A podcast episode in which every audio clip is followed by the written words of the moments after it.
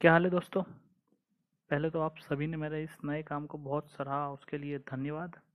और अभी आप अपने परिवार के साथ अपने घरों में ही होंगे तो बहुत अच्छी बात है तो आज जिस विषय पर हम बात करने वाले हैं, वो बहुत ही प्यारा और लगभग सभी के साथ ऐसा हुआ होगा। विषय है लव एट फ़र्स्ट साइट। मुझे अभी तक तीन लोगों के साथ में ऐसा हुआ है तो उन्हीं की चर्चा करूँ आज तो शुरू करता हूँ। सबसे पहले वो शख्स है जिनका जन्मदिन उन्नीस सितंबर को आता है, यानी कि मैं खुद। मेरे इस बात को बहुत लोग हंसेंगे भी, लेकिन मेरी ये राय है कि जो व्यक्ति खुद से प्यार नहीं करता, वो दूसरे से क्या ही प्यार करेगा? और हमने अक्सर देखा है, जिन्हें हम पसंद करते हैं, उनके पाने के लिए हम कुछ भी कर देते हैं, क्योंकि हमारी नज़रों में वो तो एक सुपर हीरो है। लेकिन मैं ये सोचता हूँ, जो अपना एक मूल्य है, जो हम सोच के रखते हैं, उससे हम नीचे नहीं कभी गिर सकते हैं। क्योंकि नहीं तो जो अपन, जो हम डील करने वाले हैं, वो एक अंडर वैल्यू डील हो जाती है। और जो चीज़ जो हमेशा हमारे साथ जाएगी, वो है हमारी सेल्फ रिस्पेक्ट आप सभी को एक किस्सा सुनाता हूँ। मैं और मेरा भाई, राहुल, हम दोनों ने कॉम्पिटेटिव एग्ज़ाम्स की तैयारी साथ ही कर रहे थे। तो एक दिन हम रूम में बैठ के पढ़ रहे थे। जहाँ मैं बैठा था, उसके जस्ट सामने मेरी ड्रेसिंग टेबल थी। तो उसे देखकर मैं काफ़ी देर तक मेरे बाल संवार रहा हूँ, मेरी दाढ़ी संवार मैं दाढ़ी पर हाथ लगा रहा हूँ बार बार, क्योंकि कभी कभी हम बहुत ज़्यादा ही अच्छे लग रहे होते हैं।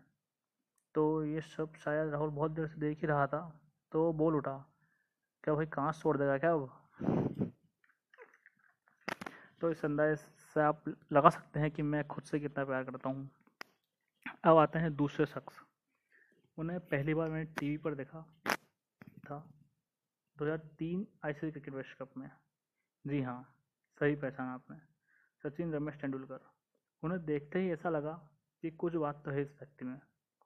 मैंने कहीं पढ़ा भी था उनके बारे में कि वो एक ऐसे व्यक्ति हैं कि जिनके एक चौके से देखी किस्मत तो बदल जाती है। वह एक सही मायने में इंस्पिरेशन है। पूरा देश ऐसा मानता है कि वह हमारे घर का ही सदस्य है। इस बात का भी एक किस्सा सुनाता हूँ आपको मैं। दिन था तेईस मार्च 2003 का।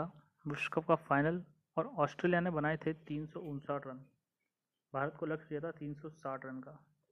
अब भारत की बारी थी, तभी हमारे घर के पास में जो आंटी जी रहती थी, वो दिन में पूजा की थैली लेकर मंदिर जा रहे थे।